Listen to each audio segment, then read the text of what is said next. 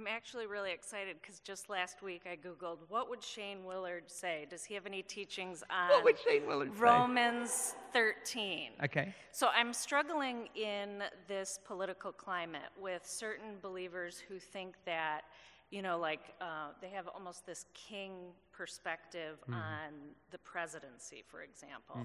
And so what I'm trying to understand, because I believe there's a scriptural answer for this, and I know that we take so many things out of context and don't have a proper understanding. So I've been trying to understand Romans 13. Okay. And I know some people say that it might even be an interpolation. But is Romans 13 the one that says the authorities that be are ordained of God, and we should honor them, give them due respect? Right. Okay, So a couple things. That's a good example of a great question, actually. So so I don't claim I can solve that, but just to say that most of the New Testament is resistance literature against Caesar. So actually all four Gospels are written as competing biographies to the claims, the propaganda made about Caesar. Revelation, I made a joke about it earlier about, you know, that the part in Revelation, it's, and by the way, if you want great, if you're a reader, you want great further reading, there's a historian named David de Silva, and he wrote a book called Unholy Allegiances, and it's a book about first century Roman government in Asia Minor. And by the way, I read this book, which is why I'm single. And, because when you read books like that, you don't have a lot of luck with the ladies. And the, I'm joking. Anyway, so I'm joking. I'm single because I can't date on the road. Anyway, so I can't be known as the pastor that takes women out. It doesn't work. So the Unholy Allegiances is him breaking down first century Roman government practices in Asia Minor and how it affects the book of Revelation. And it is brilliant. And so, like, give you an example. The great whore of Babylon, where it says, he says, I saw a great whore coming down on a horse to a city of seven hills. There's actually money with that picture, because what they believed in Rome was that Caesar was God, and that Caesar being God in flesh was empowered by being filled with the spirit of the goddess Roma.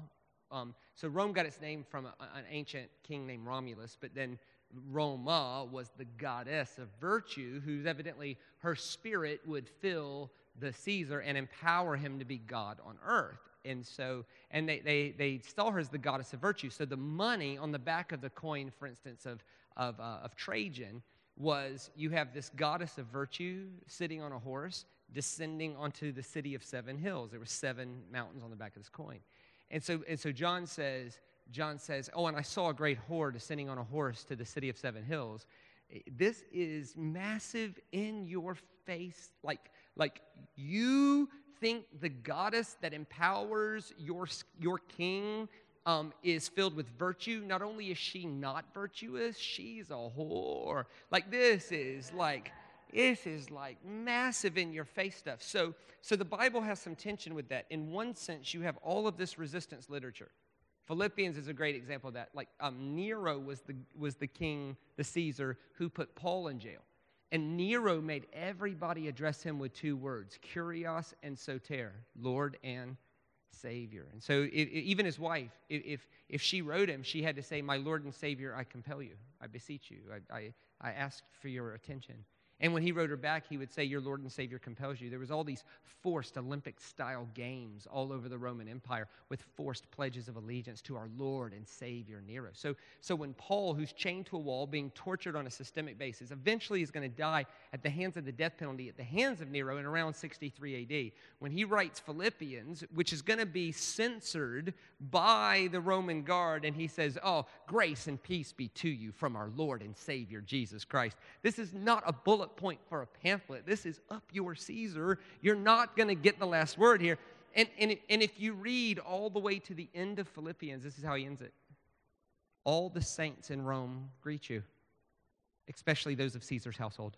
See you later, right? Which would have caused an internal investigation. Like, you can't believe how much he was screwing with these people. And so you go, wow. So you have that tension mixed with this compulsion to honor. I think the key to the whole thing is understanding the concepts of honor and respect, and the difference and the gap between honor, respect, and affirmation.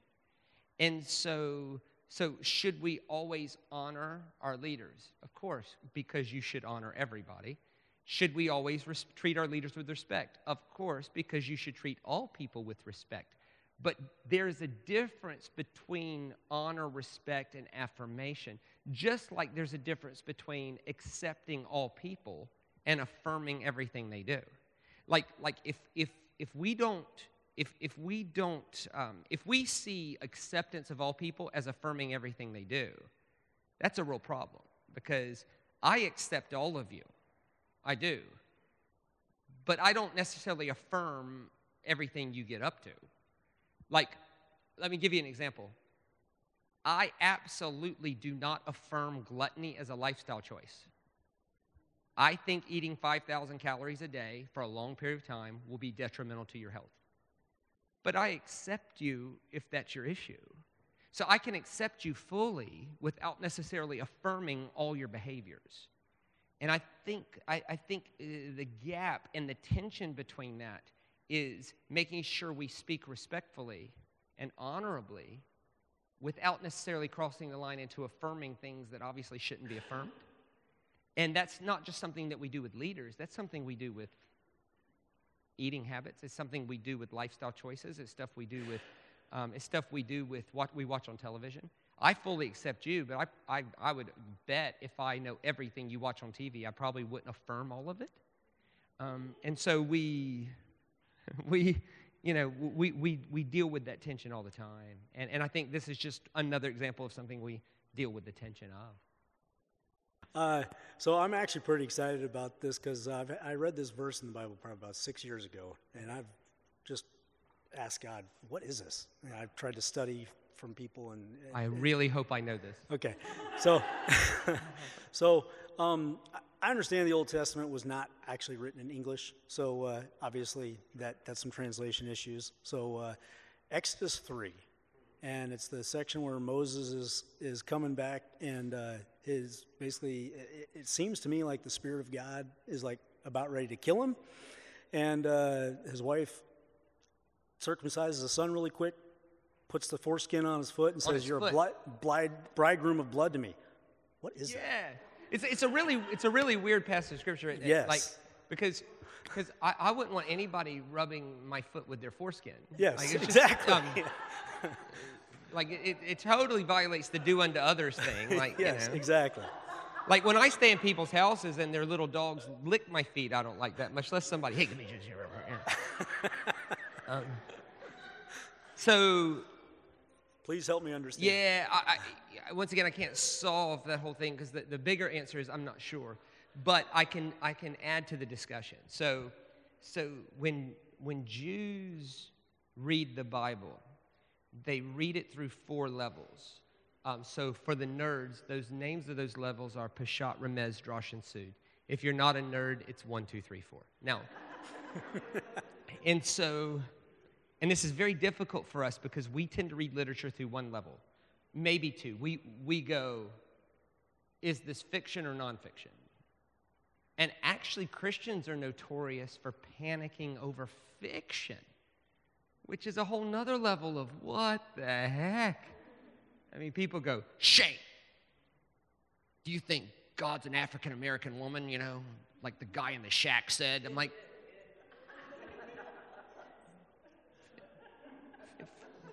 fiction. He's making a, like, how weird are you, right? Like, or the Da Vinci Code, you know, Shane!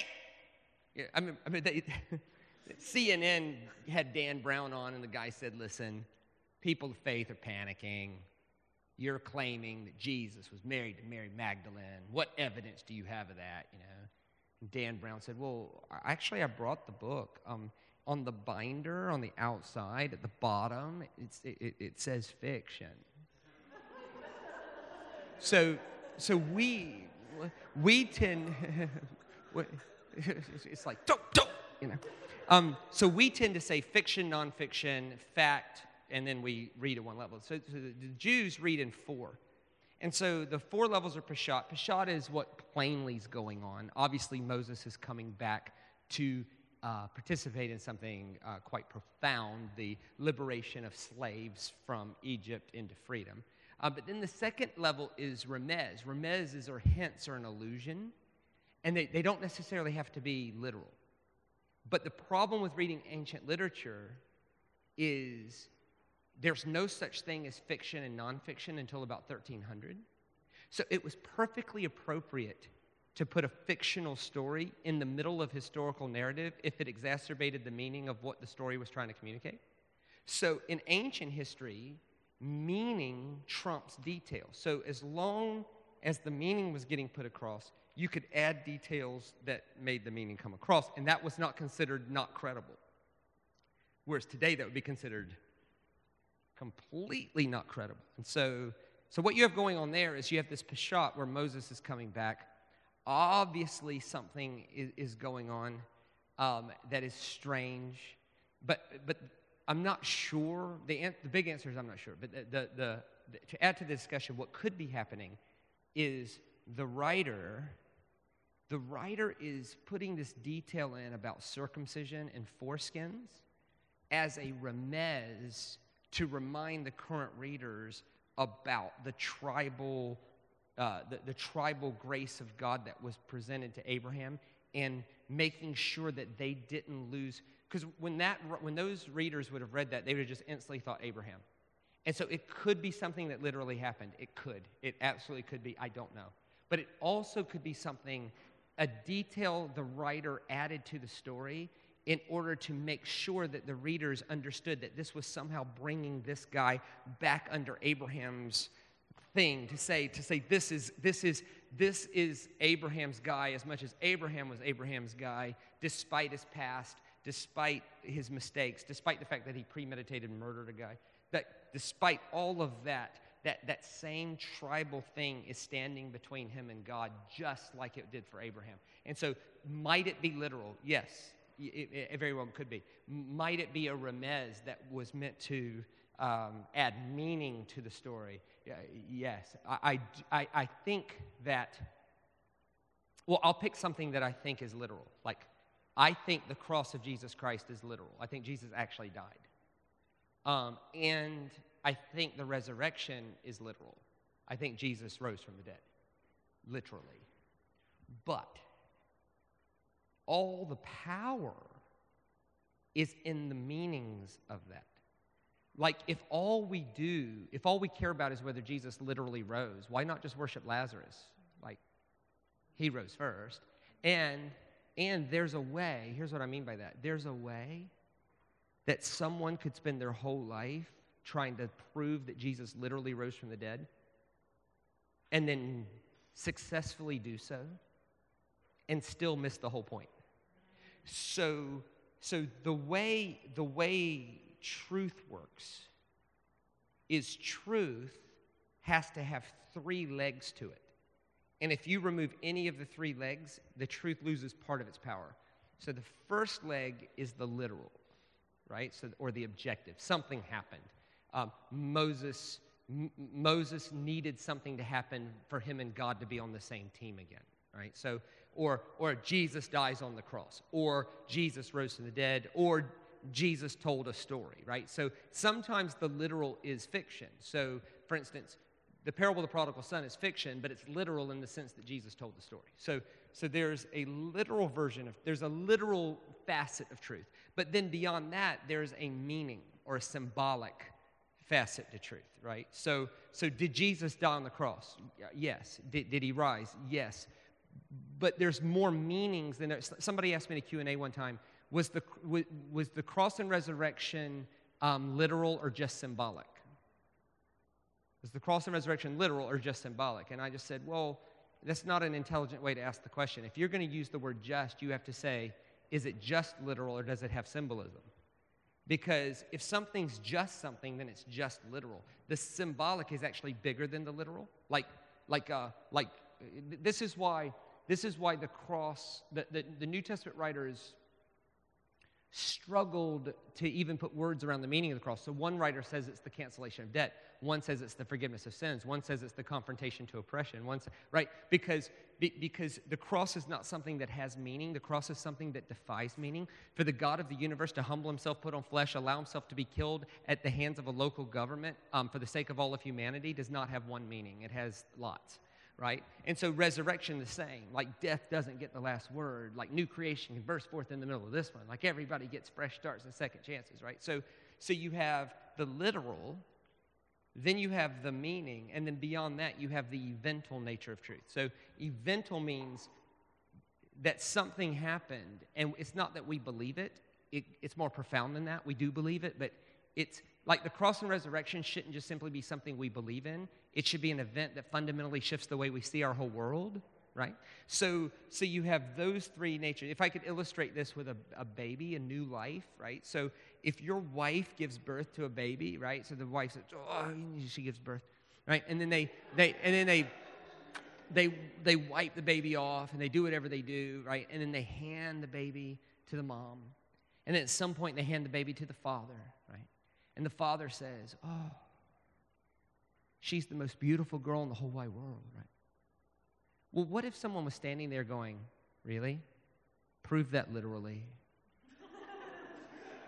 Because actually there's going to be a lot of girls that are prettier than her. And there's going to be a lot of girls that are uglier than her. Shouldn't you be saying she's the most average girl in the whole world, right? Well, you wouldn't even know what to say to that because you're using meaning. It's like this girl, I'm not talking literally. This girl, the presence of her life redefines beauty to me, right? And so you have the literal and then the meaning. But then what if you get her home, right? And so you're driving home and there's a sign in your neighbor's yard 8 doors down. You never met the person. There's blue balloons and it says, "Welcome to the world, Billy." You know? Well, you could make an assumption that they've had a baby named Billy. And you can fundamentally affirm the existence of the literal baby Billy without Billy meaning anything to you, right? But your baby, you affirm its existence, but it also means something to you. But then let's say you go home and every night you go out with your friends. This is your practice and you throw darts. That's just your thing, right? Nothing harmful in that. You throw darts. And so the first night back, you go throw darts. The second night back, you go throw darts. Third night back, you go throw darts. Fourth night back, your wife says, "Excuse me, we have a baby now. Excuse me, we have a baby now." And you go, "I know. I fully affirm the existence of that baby. Not only that, she's the most beautiful thing in the whole world to me." But you realize until that new life fundamentally shifts the way you live your whole world, that there's part of that truth that's still missing, right? And so when I think about passages like this, I think about Peshat, Ramez, Drash. Drash is the life application. And Sud. I think about that. I think about how ancient writers talked about things. I ask questions like, what literally happened? And what part of that might be fiction in order to make a point? Because that was acceptable. But then, once I got past that, I would explore the meanings of it. And I think that's more important, is I would go, wait a minute. Have I done something that I might feel has separated me from God's tribe, and I need to do some ritual, some act to remind myself I'm back in? Not that the ritual does anything. A ritual that is an end to itself is an idol, and that's bad. But when a ritual is an icon, that is really good. An idol is something you look at to worship. An icon is something you look at that draws you deeper into the truth of it. And that's what you want. So I'm just talking out loud off the top of my head. I haven't studied the passage, but I'd go, man, have I done something like premeditated murder to God that I have felt away from God, and now I'm coming back to God, but God is reminding me that until I understand that I'm actually still a part, I belong to this tribe regardless of what I've done, it's going to feel like he's trying to kill me, so I need to get that straight. I need to do some ritual that allows me to go deeper. I need to remind myself that blood is blood, and God is true, and every man's a liar, and God keeps his promises whether we do or not. And so these are the things I would start going to in my head in order to get to the eventual nature of that passage, which is, how is that now going to fundamentally shift the way I see my whole world? Have I ever accidentally killed somebody? No. Have I ever actually on purpose killed somebody? No. Have my mistakes been less severe than that? Yes. So if I feel separated from God, how dumb is that when there's this offer that goes all the way back to Abraham for me to be a part of his group? And yeah, that's just me talking off the top of my head about it. Mine's on the third misinterpretation with the historical arc. Mm. So it's real easy to like look back at something like Abraham and be like, well, they were sacrificing children, and that switched to an animal. And How do we, this is really weird, but how do we read Scripture in a way of understanding that we still are in the arc of history, right, and stop ourselves from being on the wrong side when we look back? Right. Like, 1500s Christians would be like, yeah, slavery's cool. Like, we're all down with this. But looking back, we're like, no, that was a... Correct, yes. And how do we stop ourselves today from having that when we don't even know what those issues will be, really? Yeah, I think you're making a great point that I think if someone said to me, what's the biggest evidence for God existing in the world? I think the biggest evidence that God exists is not all this stuff you hear. It's why when you YouTube this stuff, you're bored to tears.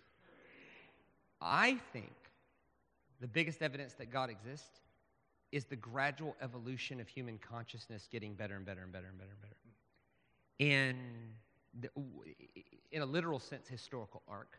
To quote Martin Luther King Jr., the arc of the universe is long, but it bends towards justice. I think that if we went to dinner with our great-grandfather in today's restaurants and he just said whatever was on his mind, most of us would cringe at 90% of it. And it's because, you realize an atheist today would never treat women like Moses thought was a good idea in Deuteronomy 21. Right? Why? Because consciousness has just moved past that. Like, when I hear Christians go, oh, can you believe how bad this world's getting? I'm like, what are you talking about? Read a history book, man. There's literally nothing worse than it was 400 years ago. Nothing. 400 years ago, British priests were cutting women's ears off in public to make them less attractive, to avoid the lust and the potential act of adultery in order to save their soul for eternity. And people go, oh, this world's crazy today. No, that was crazy. Right? Hey, anybody want to go to the public hanging tonight? Nobody? Oh, good. Anybody want to go to the public disembowelment of the village betrayer? Right? This stuff used to go on. The forced anal rape of young boys was both legal and encouraged in first century Corinth, in order to practice the art of dual souling so that you could be like Caesar and develop bisexuality in a 50-50 way on the inside. You believe how crazy this world is, I mean, average life expectancy in Jesus' day was 32. By 1550, it was 37. 1850, it was 43. 1925, we finally made it to 50. That was only in the Western world. Global life expectancy didn't cross 50 years old till 1948. That's within my father's lifetime. It's just, is God done redeeming long life? No. Is it better? Yeah. Medicine. Would you rather have dental work today or in 1950 or 1850? Today they numb your mouth with Novocaine. 1850 they numbed it with whiskey. Novocaine's better. Would you rather have a colonoscopy today or in 1950?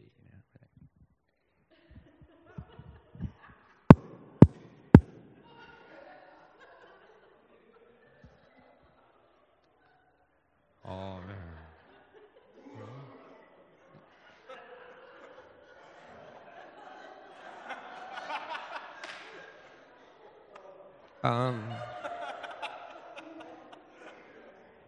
But just in terms of social consciousness, like Like, would you rather be a woman today or in 1950? I can show you a news clip from 1961 where a news channel was debating whether it was a waste of time for women to go to university because they have their jobs. If I played it, we'd all be cringing. But in 1961, that was like an actual roundtable debate that was happening. 1921, that debate didn't happen. And people like my grandmother would have been stuck with potentially awful men, you know, because what choice, you know. It wasn't until 1969 that you didn't have to present both sides with fault to get away from somebody. People go, oh, you believe how bad this, what are you talking about? A woman could have went in 1954 and said, my husband is going to kill me, and if he's not there to tell his side of the story, the judge wouldn't let her out of it. It's not good. So just think about the ways, and I'm doing this with the utmost of sensitivity, okay? Think about the ways women were talked about just 70 years ago versus just that alone, or African Americans. Think about the words that were used just 70 years ago or sooner than, or more recent, 50, 40 years ago, and some really low-class people might still use it today. Think about the degrading thing that in it is still happening, but it's less and less and less. Social consciousness has journeyed past that, even for people who don't know Jesus at all. And so God's at work. God's at work with that kind of thing. And I think he's making, my friend here's making a good point, and that is this, is that I love the way N.T. Wright says it. I think he said it in the book Scripture and Authority. But he says that Scripture is only authoritative to the point that it filters through the character of the risen Christ, for the risen Christ is the final word of God. And I think we have to pay attention to what the Spirit of God is doing in our heart. And we do this anyway. Like, this is why none of you ladies feel guilty about not wearing a head covering, even though the Bible in the New Testament clearly says to. But none of you feel guilty. I don't see anybody with tassels on the corners of their garments, even though it's clearly commanded in Numbers 15. Like, all of us do this normally until it's something that really violates our conscience. And then we go, oh, well, you know, what about this? But even the most good-hearted person, even the most well-intentioned person who wants to live like the Bible static, they can't. They can't. All you guys, at some point in the last week, shaved the side of your face. That's forbidden. I mean, none of us tonight would think we'd be okay killing someone if we found out their DNA match was from the tribe of Amalek. Right? Anybody in here okay with inducing the capital punishment of death penalty for anybody that doesn't take Saturday off? Anybody? Right? Right? Like we know even the most sincere person who thinks God wrote the Bible can't live by all that, because society and social consciousness has journeyed past that, and we need to thank God for that, because God did not finish redeeming the world when the last book of the Bible was put into the Bible in the late 300s by a council of people, and that's a beautiful thing, and we need to embrace that. That's a great observation. Yeah. We are constantly told, you know, that God won't make you sick. God won't bring disaster on you. God, that can't be ascribed to God. Mm. But in Isaiah, prophetic book, yeah, I am the Lord, I say. Yeah. You know, God specifically says, you know, I form light and create darkness. I make goodness and I create disaster. Create disaster, that's right. Yeah. How do we bring that into context? Does God give us sickness? Does he create disaster in our life? Well, I think it's important that,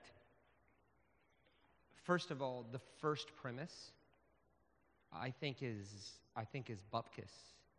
I think the thought that, because it sounds like this, right? And I agree with you. It gets subtly intimated, and in some places not so subtly, where they go, it sounds almost like this. If you just had enough faith, you wouldn't be sick. If you just had enough faith, your children wouldn't be struggling. If you just had enough faith, your marriage could work. You could change him, you know. Right? If you just had enough faith, right? If you just had, and there's a word for that. It's Latin. Bullamus crapamus, okay? Like that is not true. It's not true scripturally. It's not true experientially. It's not true in any sense of the word. The truth is, if you take the whole counsel of Scripture, at least as I see it, and I'm open to being, I'm open to the discussion, but if you take the whole counsel of Scripture, what you find is actually that certainty is a sin, that faith is not a belief system that allows us to be certain, but a system that allows us to trust in spite of uncertainty. And so faith is not, actually the more certain your faith is, the more fragile it is. The more brick wall it becomes, the more all you got to do is put one little thing, right? So, and this is why the first belief system that was events, which he's right about, that does get said. I think it's very important that we actually find the sacred and find the presence of God in our doubts. And what you see in Scripture is a clear mandate to not intellectualize suffering, but actually to sit in the quiet in the middle of it. And that's where God is. Like when Paul was chained to a wall, right? He's going to die. You realize they didn't have jails in the first century for criminals. If you committed a crime, they beat you. If you're in jail in the first century, you're on death row. You're an enemy of the state. And so Paul's chained to this wall, and he's going to die, and he says, "This will turn out for my deliverance." Remember? Philippians 1:19, "This will turn out for my deliverance." And, of course, does it? No, he died. And so if we define that as this will turn out for my deliverance is having enough faith to get out of the situation, we miss the whole point, because to a first century rabbi, this will turn out for my deliverance is a quote from the poem Job. And where what happens in that poem is his friends are trying to intellectualize suffering. They actually go biblical on him. They go biblical. They go, well, if you had enough faith, this wouldn't happen. Maybe you don't have enough faith. He goes, no, not that. Well, if you did, well, it's not that. And then they say, it's something you did. The way God works, for this to be happening, you had to do something bad. And Job, actually the poem Job, is about the wisdom of kicking against traditional wisdom to say, I know that's what you've thought your whole life, but this is not true. And Job says in Job 13, he says, if God kills me, that's God's business, and above my pay grade, I'll still trust in him. But when I see him, I can argue my ways to his face. In other words, if God kills me, that's up to God, but it won't because of something I did. And then he says, this will turn out for my deliverance. So the phrase, this will turn out for my deliverance, was a specific wisdom phrase from the Hebrew Scriptures that was a declaration that I will resist the urge to try to figure suffering out, and I will keep my hands clean, my heart pure, and my taste sweet in the middle of it. And that will be, so when Paul is writing the Philippians and he says, this will turn out for my deliverance, it's Paul giving a testimony of commitment to a church he started that even if I die in this, I will keep my hands clean, my heart pure, and my taste sweet. That the mandate in Scripture as a whole is to understand mostly that the good comes and the bad comes, and that God is not a single imperial image, but rather a relationship, a flow between three, and that God is flowing through our lives in the good, and God is flowing through our lives in the bad, and that in that we can be free from the pursuit of intellectualizing suffering and allow ourselves to just go through it, for this will turn out for my deliverance. It's actually, Christianity is not a freedom to pursue all the answers or that thing. Christianity is a freedom from the pursuit of that, and that is like Jesus didn't die to fix a problem. Jesus died to obliterate the idea that the problem was ever there, that God loved you before the foundation of the world. The cross did not inaugurate that new reality. The cross simply just showed you what it was always like. And so for everybody trying to figure out what was the problem between me and God, the cross was the freedom from the pursuit of the answer to that, and rather a freedom to just be in it. And I think that is a much better way to live than making rules that as soon as we find one exception to it, it obliterates people's faith. And I think you're on the right track there. I think you should struggle with that. I think you should resist that. And it's not resisting Christianity. It's only resisting the image of Christianity that was presented to some people. And sometimes people go, well, I'm resisting Christianity. No, you're not. You're just resisting what Christians should have been resisting for a long time. And I think it's beautiful. I think it's brilliant. Thanks for being here for 2 hours and 22 minutes tonight. I hope Jesus got bigger. I hope the cross worked better. I hope the resurrection's central. I hope Scriptures got bigger, not smaller. The way we support ourselves is by faith. We do not make demands on anything. And as Jacob said, there's offerings up here. That's how we'll support ourselves. On your way out, it's a bit late now, but obviously if you come by and avail yourself to our resources, that's how we support our orphanages. Actually, I was very moved. A lady was here tonight with one of our orphans from China. She adopted him, and she was sitting in the back there. And she said, oh, this was from one of your orphanages. And I was like, oh, my goodness. So it's quite moving, actually. So I look forward to the journey with Courage Church. I'll be talking to Jacob. If you guys want to have us come back, we'll come back and teach and just have a good time exploring the infinite possibilities of what the risen Christ has for us. Grace and peace, everybody. God bless. Shane, thank you.